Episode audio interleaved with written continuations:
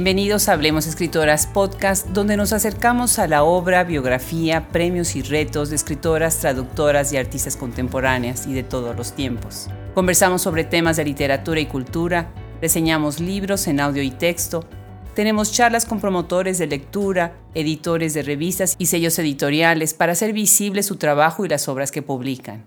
Además de escucharse en las plataformas de podcast más importantes, las secciones, índices, catálogos de libros, tags de búsqueda y formato de página web la hace una herramienta de gran utilidad para lectores, docentes, investigadores, promotores, gestores y todos aquellos que entiendan la importancia de conocer y difundir la literatura escrita por mujeres. Hoy nos acercamos a la obra de Cori Hernández. Yo soy Adriana Pacheco. Marcia Corina Hernández es escritora, Nació el 27 de noviembre de 1967 en Guadalajara, Jalisco, y vive en Veracruz. Participante de varias iniciativas virtuales de carácter comunitario, en 2015 transitó el mundo virtual con sus poemas Perdimos la batalla y Cosecha, grabados en un CD colectivo que se difundió ampliamente con el propósito de que no se olvide el asesinato de 43 estudiantes guerrerenses en Ayotzinapa, ocurrido en 2014. Después de la aparición de este disco compacto, la Universidad de Salamanca le otorgó una mención especial a su poema Al fin la muerte, participante en un concurso internacional convocado por el periódico madrileño El País. Su poema Las Palabras, contenido en su más reciente libro Después de la Coherencia, Surdabús 2019, fue musicalizado con el fin de incorporarse al repertorio de la cantante Mese Merari. Hay ciertas cosas que el oficio de platicar con escritoras no sale a la luz y es la oportunidad de conocer personas que están entregando su vida a proyectos muy importantes y muy interesantes en la educación, en el trabajo social y por supuesto en la literatura. Y ese es el caso de Cori Hernández, a quien tuve el gusto de conocer en Jalapa, Veracruz, y me quedé impactada de su trabajo, de su obra y de su compromiso. Bienvenida Cori a Hablemos Escritoras Podcast. Hola, ¿qué tal? Un gusto estar aquí con ustedes. Pues qué gusto, Cori. A ver, ¿en dónde nos estás escuchando ahora? Platícanos un poquito de dónde estás sentada, en qué lugar, cómo se llama la población en donde estás y, y qué haces ahí. Gracias, estoy sentada en mi habitación, en una casa blanca en el pueblo de Trapiche del Rosario, que está como a 30 minutos de la ciudad de Jalapa, Veracruz, y tiene tres años que yo, junto con mi esposo, vivimos aquí. Es nuestra casa de descanso, nuestra casa de escritura, y esto nos ha permitido trabajar también en la difusión de la literatura en las escuelas de todos los niveles en este municipio, que es el municipio de Actopan. Qué interesante, pues desde ahí nos vamos a tomar un café. ¿Sí? estamos a la distancia tomándonos el cafecito y bueno, platícanos también. Tú eres una figura dentro de lo que es la cultura del estado de Veracruz y específicamente en Jalapa. ¿Cómo es que empiezas? ¿Cuál es tu formación? Mi formación, estudié la facultad de danza, estudié la licenciatura en danza contemporánea en la Universidad Veracruzana. Ah, posteriormente, en los talleres de arte de la, de la UAM, de la Universidad Autónoma Metropolitana. Ah, ha sido un placer esta carrera en, mi vida y es la que justamente me ha llevado a, este momento que es ahora la escritura. Y eh, ya no bailas, es, fue una época de tu vida, pero ahorita ya no bailas. Tengo siete años que dejé de bailar. Em, no por alguna situación o lesión, simplemente cambié nada más el giro, pero dentro de la danza sigo en la investigación. Ah, qué interesante. Haciendo también dentro de investigación dentro de Veracruz o en dónde haces investigación? En Veracruz, afortunadamente con alguna compañera de generación, Brenda Ramos, una doctora, ya ella tiene el doctorado en danza, este, tiene una propuesta muy interesante para incluir en grupos de danza a chicos con capacidades diferentes, con otras formas de vida, como le llamamos aquí, y ha sido muy satisfactorio, muy innovador para mucha gente. Y con ellos, con ellos es con lo que estamos trabajando y también eh, incluyendo el lenguaje de señas en la danza. Qué interesante, qué interesante. Talentos enormes que hay en la Universidad Veracruzana. Qué, gusto trabajar ahí en, en, ese equipo de investigadores tan, tan importante en México, ¿verdad? Sí, realmente estoy muy agradecida. Creo que el área de artes de la Universidad Veracruzana es, ha sido muy reconocida y gente que está comprometida a enseñar, gente comprometida a aprender y dar resultados muy buenos. Qué bien. Déjame comentarle a quienes nos escuchan un poco acerca de tus obras. Tienes Perdimos la batalla y cosecha, que es una grabación digital con un CD colectivo muy interesante. Ahorita nos platicarás un poco más de esto. Después publicas Al fin la muerte, participante incluso en un concurso internacional convocado por el periódico El País, ni más ni menos emocionante también. Nos tienes que contar, súper logro, qué interesante. Tengo acá frente de mí un libro precioso, Después de la Coherencia, publicado precisamente el año pasado, 2019, por Surda Voz. Eh, muy lindo, ahorita platicaremos este libro de poesía que es tan interesante, además con ciertas ilustraciones.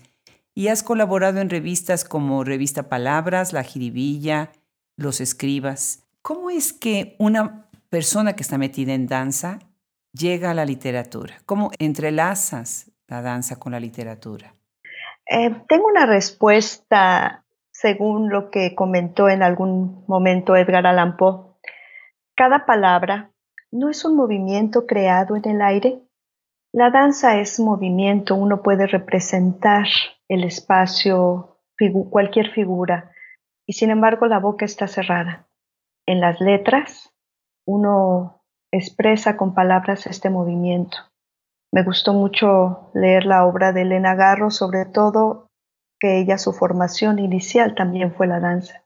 Coincido eh, dentro de sus biografías el hecho de que para nosotras el movimiento es digno también de comentar a través de la palabra en historias, en poesía, en fin. Y creo que ahí es donde está el enlace de, de la danza y mis inicios en la escritura. Qué bonita respuesta, Cori. Y además los pájaros atrás, mientras estás platicando, mientras nos estamos tomando un café, tú veracruzano y yo poblano. ¿Cómo, cómo es mágica, verdad? Esta, esta intersección entre la posibilidad de representar un signo a través del cuerpo o a través de la palabra escrita, ¿verdad? Hay una coincidencia muy, muy hermosa. Creo que la palabra hace movimiento a través de la lectura y la danza hace movimiento a través de la observación, pero la coincidencia entre ambas es la interpretación de aquel que lo ve o que lo escucha. En Jalapa y en esta población en donde estás ahorita viviendo, ¿ustedes tienen un grupo de, escritores que se reúne? ¿Cómo, es la escena literaria en esa zona? Afortunadamente en Jalapa se conoce como la Atenas veracruzana. Así es. Siempre siempre hay cultura, siempre vas a encontrar eh, eventos en cualquier día de la semana. En cuestión de la literatura, hay diferentes grupos, tanto por parte de la universidad, eh, grupos que independientes, pero todos con ese fin y curiosidad de conocer la obra unos de otros. Hay grupos en los cuales eh, yo inicié también en uno de ellos, precisamente publicando a través del suplemento cultural La Jiribilla. Y Luis G. Mendoza fue el que me invitó, de ahí conocí a mucha, a una gran comunidad de, escritores o personas que tenían esa hambre de aprender, de escribir. Y bueno, de hecho ahí también conocí a la escritora Lili Tagle, eh, fuimos eh, parte del consejo editorial de la revista de los escribas pero cada uno sigue tomando sus caminos en las diferentes áreas de, que hay para, para fomentar la escritura y la lectura. Y bueno, nosotros venimos a esta área, que es, nos interesaron mucho las comunidades rurales, y aquí es donde estamos trabajando, en Trapiche del Rosario. ¿Y qué hacen ahí? Empezamos a impartir talleres a maestros principalmente, ah, y esto nace de una ponencia que pudimos exponer en la Feria del Libro en Guadalajara en el 2016. Vimos ah, que aunque se daban talleres a los maestros, ellos, muchos de ellos no estaban atentos, miraban su celular, en fin. Y hay una premisa muy importante que dijo alguna escritora argentina que dijo, no se puede dar lo que no se tiene. Los maestros no pueden ayudar en el fomento de la lectura a los niños si ellos no leen. Bajo esa premisa nosotros nos dedicamos a ayudar a los maestros a su lectura y, ha sido muy bueno. Hemos encontrado disposición, encanto para ellos en la lectura y por lo consecuente pues un resultado muy lindo que ellos tienen para con sus niños. Trabajamos todo. Danos algún ejemplo concreto de cómo trabajan con los profesores, con los maestros. Empezamos a través de que ellos tengan, em, eh, generen la producción de textos. A veces ellos encargan una tarea a los niños de hacer un resumen, copiar algún texto. Y no revisan tanto el hecho de cómo está escrito, sino que cumplan.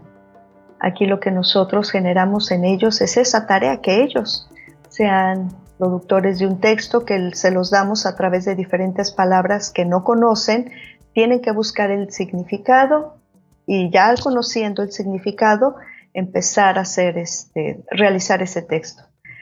Es muy difícil para ellos, siendo profesores, es, es difícil. Y entonces hacemos la comparación. Imagínense lo que es para sus niños. Qué interesante. Y más si no se, y más si no se acercan a la lectura. Yo creo que el primer paso es que ellos reconozcan la necesidad de la lectura en sus vidas para poder transmitir a sus niños. Muy interesante, es enseñarles a leer a partir de escribir.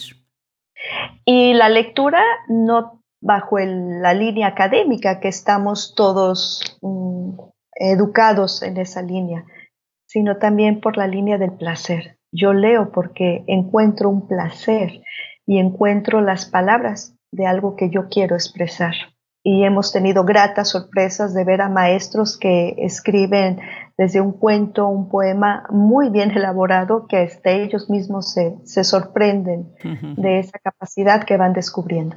Qué maravilloso, qué maravilloso. Tú eres poeta y has competido, has participado en varios grupos muy interesantes, tienes ciertas líneas, ciertas temáticas que se observan en tu poesía. Platícanos ¿Cómo es que llega precisamente, específicamente la poesía a ti y a quiénes lees? ¿Quiénes son los poetas que inspiran o los escritores que inspiran tu obra? Hace tiempo eh, llegó a mis manos un libro de Efraín Huerta. Eh, llegó de una manera muy casual. Eh, alguien lo olvidó en un consultorio, yo lo, yo lo vi, lo empecé a leer. De ahí al empezar a leer precisamente el poema de los hombres del alba, dije, yo, yo así quiero decir las cosas. A mí así me gustaría expresar las cosas. Y bueno, siempre me ha gustado escribir. Hubo un tiempo que yo me dediqué 100% a mis hijos, de lo cual agradezco ese tiempo porque fue cuando yo em, inicié a escribir, escribir anécdotas, circunstancias, en fin. Cuando leí Efraín Huerta, aprecié que la poesía es otro medio simbólico, otro gran espacio para, para empezar a escribir y de ahí fue uno de los escritores que, que más influyó en mi vida. Tuve la oportunidad después de tener esa hambre de buscar más poetas, como fue Javier Villarrutia, Ramón López Velarde. Me enfoqué precisamente en los poetas mexicanos quise encontrar esa identidad, un mexicano o mexicana, a quién le escribe, por qué escribe, cuáles fueron sus razones en su determinado tiempo. Eh, ellos fueron, ellos tres básicamente fueron mis, son mis poetas de cabecera. Posteriormente empecé a leer a las, a las mujeres. En Rosario Castellanos encontré ya una libertad de lenguaje maravilloso y, y bueno, eh, eso confirma la certeza de querer decir las cosas de otra manera. Pues qué coincidencia haber encontrado ese libro y de ahí empezar toda una carrera. Sí. Tú estuviste, participaste en el World Festival of Poetry. Platícanos, ¿qué fue esto? Así es. Qué emoción, ¿verdad? Sí, realmente es un proyecto muy, muy bonito. Creo que coincido con aquellos proyectos que más que el protagonismo, el solamente leer tu obra implica la difusión. Fui invitada por Yuri Zambrano, que es el director del proyecto. A él lo conocí precisamente en un encuentro de poesía erótica en el Centro Cultural España, en la Ciudad de México. al momento de platicar, coincidimos precisamente en esta visión de que no se quedará no nada nada más en foros para poetas o escritores.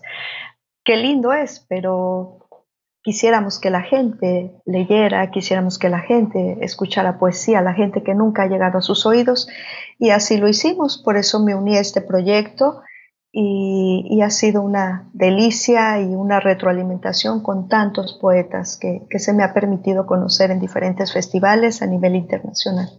Qué maravilla. Y, uno de los temas que, que yo veo también que te preocupa, ¿no?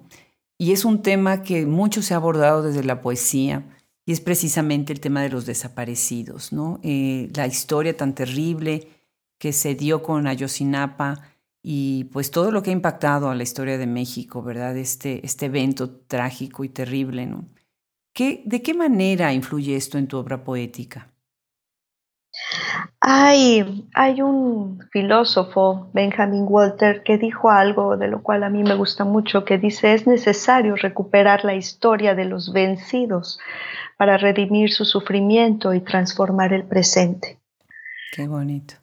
dentro de esa ah, curiosidad en, la poesía, no solamente quería expresar cuestiones quizá eh, existenciales, sino cuestiones reales. Y me tocó muy de cerca este asunto de, de los 43 muchachos, pues ah, la escritora que me invitó, Wenal, una escritora mexicano-francesa, ella directamente se entrevistó con los padres, recién había pasado el suceso de los chicos. Ella compartió conmigo estas entrevistas que hizo de manera privada. Eh, y fue impresionante. Ella me dijo, tenemos que hacer algo.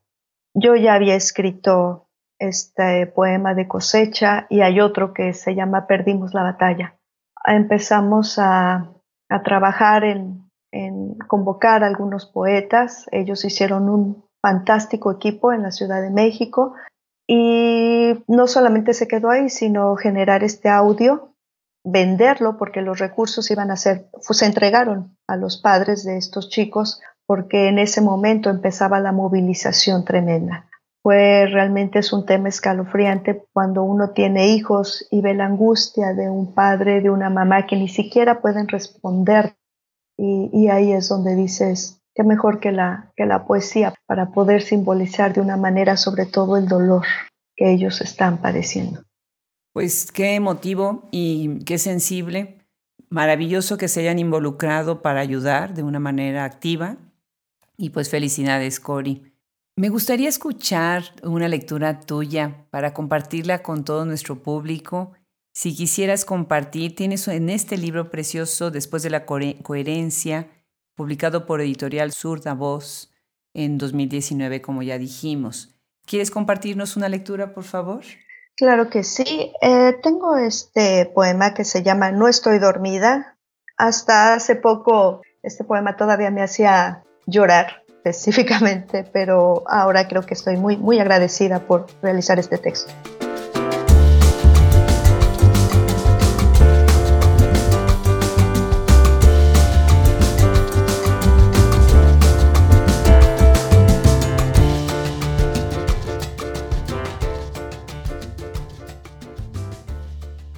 Dice así, no estoy dormida, la noche no ha vencido, no me cubre su secreto, aún no envuelve su silencio. Percibo dulce gota de quebranto de la frente hasta los labios. Soberana disculpa a su paso, se interna en la boca y se pierde en el nudo del llanto. Al amparo estoy del sol que me cobija, cálido refugio son sus rayos que me resguardan del frío del frío que no entró en la sangre ni en el latido. Siento el aire que acaricia irreverente con su aroma de jazmín y sándalo, mezcla de fresco misterio que se disipa sin resguardo, halo de vela nocturna, llama que acompaña, que defiende del yugo de la ausencia, que combate cada noche y triunfante la convierte en estela. No estoy dormida, aguardo serena, sin soltar la diestra del que mi ser cubre, de la pena y el olvido, aguijones que intentan alterar mi razón. Si mis ojos se cierran, es por una dulce fatiga. Si de ellos brotan lágrimas, no es por estar afligida. Espero la fiel promesa que llegue al fin de mis días, acariciando mi extenuado gesto, mostrando mi hogar eterno, y al fin estar dormida. Qué precioso poema, qué precioso poema. Platícanos, Cori, de este libro. ¿Cómo surge después de la coherencia? Esta es una historia maravillosa. Siempre he comentado que Chiapas sería mi segundo hogar. En Chiapas está mi familia también, mi familia literaria. Eh, así, eh, me han invitado a un festival, Balún Calam, Balún Calam, perdón, allá en la ciudad de Chiapas. Es un festival internacional. Ahí tuve la fortuna de conocer a Fabián Rivera, que es el editor de esta empresa y me invitó, me dijo, oye, a mí me gustaría eh, publicar tu, poemario. Eh, dice, hemos compartido escenarios en un lugar donde había 1.500 niños. Y dice, ¿y quién pudo controlar a 1.500 niños? Creo que hay algo tiene de especial, me dijo. Entonces empezamos a trabajar eh, y bueno, este, este, esta editorial es independiente, y pues aquí está el libro. Lo maravilloso que, yo veo en Chiapas o que me enorgullece que este libro sea ah, de allá es por el hecho del trabajo que tiene no solamente eh, literario para, para las grandes ciudades, sino para las comunidades. Y vuelvo a repetir, es una coincidencia maravillosa, es una visión que tenemos de llegar con la literatura a todo lugar y ahí fue muy buen lugar para extender y hacer una gira precisamente en Chiapas con esta, con esta obra. Qué maravilla, Cori, felicidades. Y bueno, también te voy a felicitar por haber llegado al periódico El País con otro poema que me gustaría que leyéramos, Al fin la muerte. Llega a la Universidad de Salamanca y de ahí brinca al país. ¿O cómo, cómo es la trayectoria de este poema para salir hacia España? Creo que hay situaciones, hay circunstancias tan hermosas en la vida, sobre todo cuando son inesperadas o ni siquiera se tiene la intención. Eh, tengo un amigo que vive en España, eh, Manuel. Eh, le comenté que iba a decir su nombre y me dice, no, solamente di Manuel. Él es, él es poeta y escritor. él leyó hace tiempo mi poema y me pidió el permiso, dice, oye, mi amigo Francisco es eh, editor en el país y le hablé de tu poema, nos gustaría publicarlo, pero ah, necesito los, los, permisos. Y le digo, claro que sí, para mí fue pues una manera sencilla, a veces cuando uno inicia a dar su trabajo, pues qué, qué bonito que sea, pueda ser compartido en otros foros o espacios. Así lo hizo y esta esta persona, Francisco se llama el que estaba en esta área, le dijo, oye, eh, la Universidad de Salamanca, específicamente la Facultad de Letras Españolas y Filología, lanzó una convocatoria para encontrar textos inéditos de escritores también inéditos. ¿Por qué no enviamos el poema de tu amiga? Eh, se contactó conmigo y le dije, sí, adelante. Eh, y bueno, en los meses, meses más adelante recibí una carta eh, de eh, los catedráticos de la Facultad de Letras Españolas y Filología haciendo esta mención, que era la única extranjera que había participado y quiero hacer una nota muy especial, la única mujer mayor que había participado, porque realmente la mayoría eran jóvenes. bueno, mayores es entre comillas. sí, fue, fue muy lindo porque esta mención que hacen todavía en aquel entonces estaba el rector, me parece que era el doctor Daniel, no recuerdo ahorita su, su apellido, este, y bueno, traía la firma de él, de que agradecía precisamente la participación.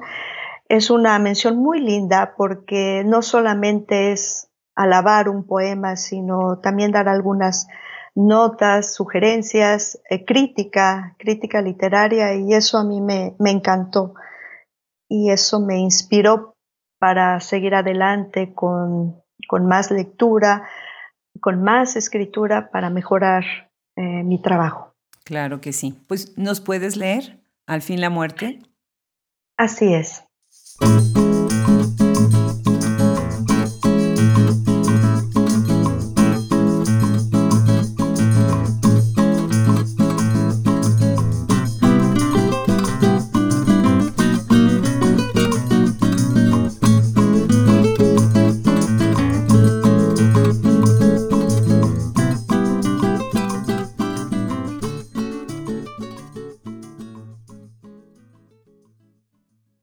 Tibia tarde de nubes de coral, velos de viento atavío del cabello.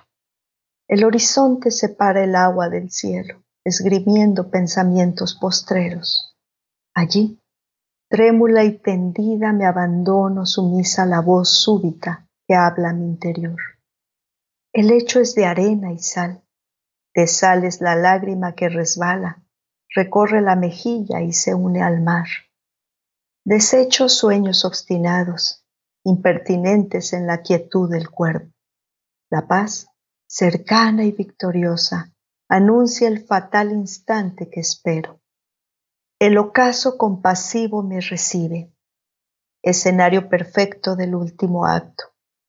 Observo el vuelo del ave tardía que lleva en sus alas mi único aliento, manto nocturno que cubre el cielo al fin la muerte embelesada con la arena que cubre la espalda, aterida silueta sobre la playa, taciturna muerte sin sepulcro, carne y huesos sin alma. Precioso, precioso.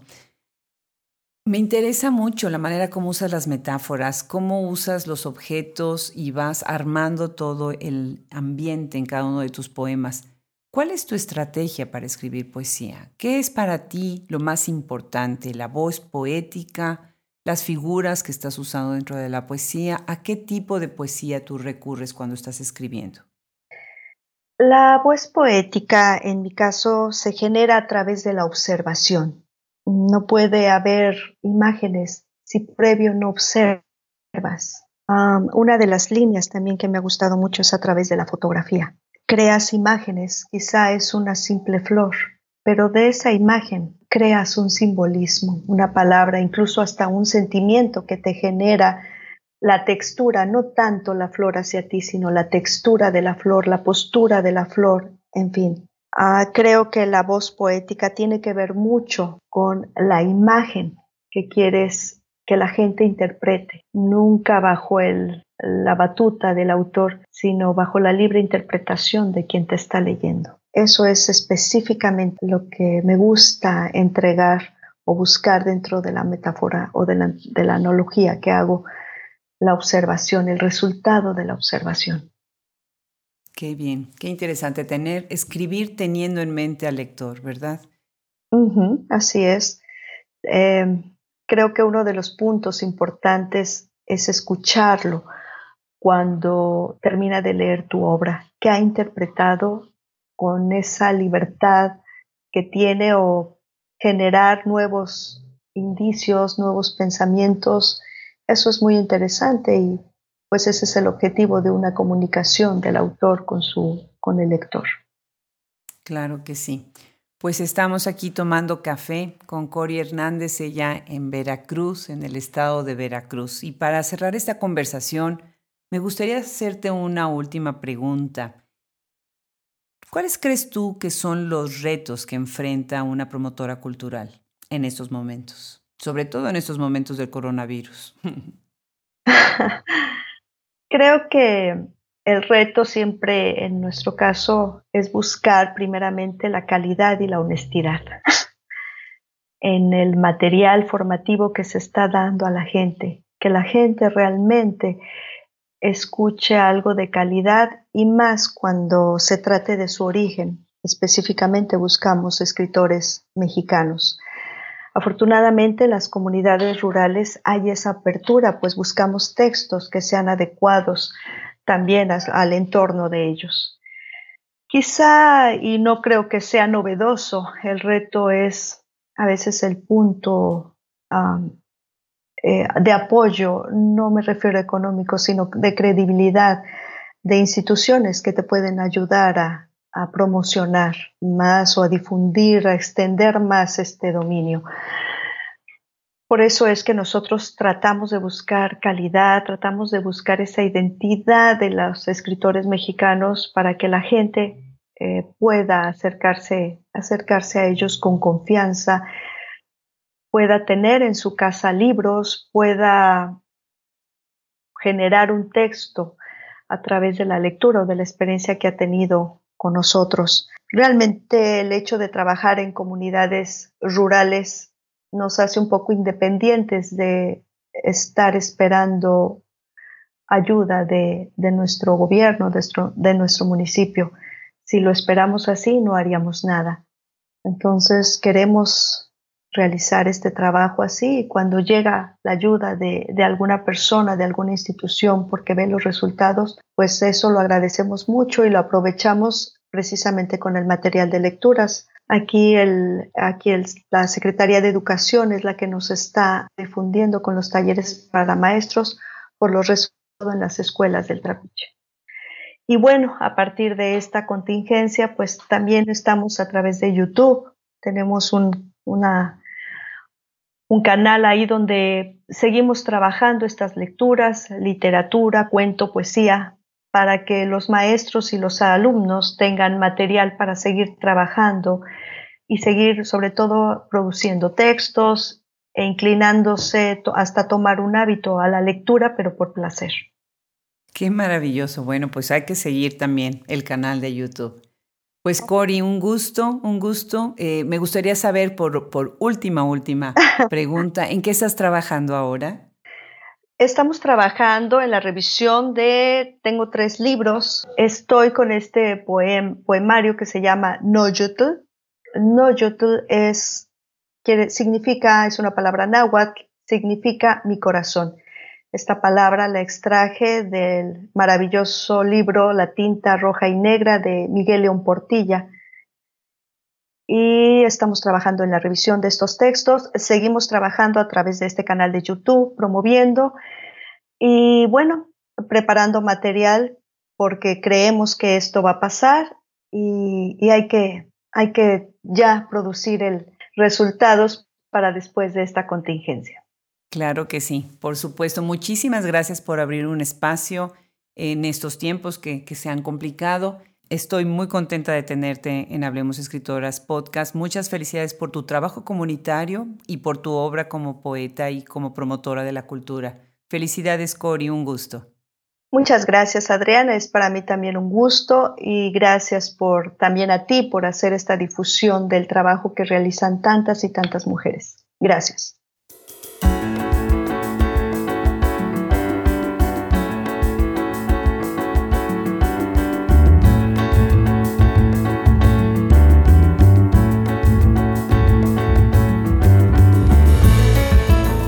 Una vez más, el equipo que integra Hablemos Escritoras Podcast, Fernando Macías Jiménez en la edición, Andrea Macías Jiménez Social Media, Wilfredo Burgos Matos, Alejandra Márquez y Liliana Valenzuela, colaboradores. Les agradecemos y se despide de ustedes hasta la próxima, Adriana Pacheco.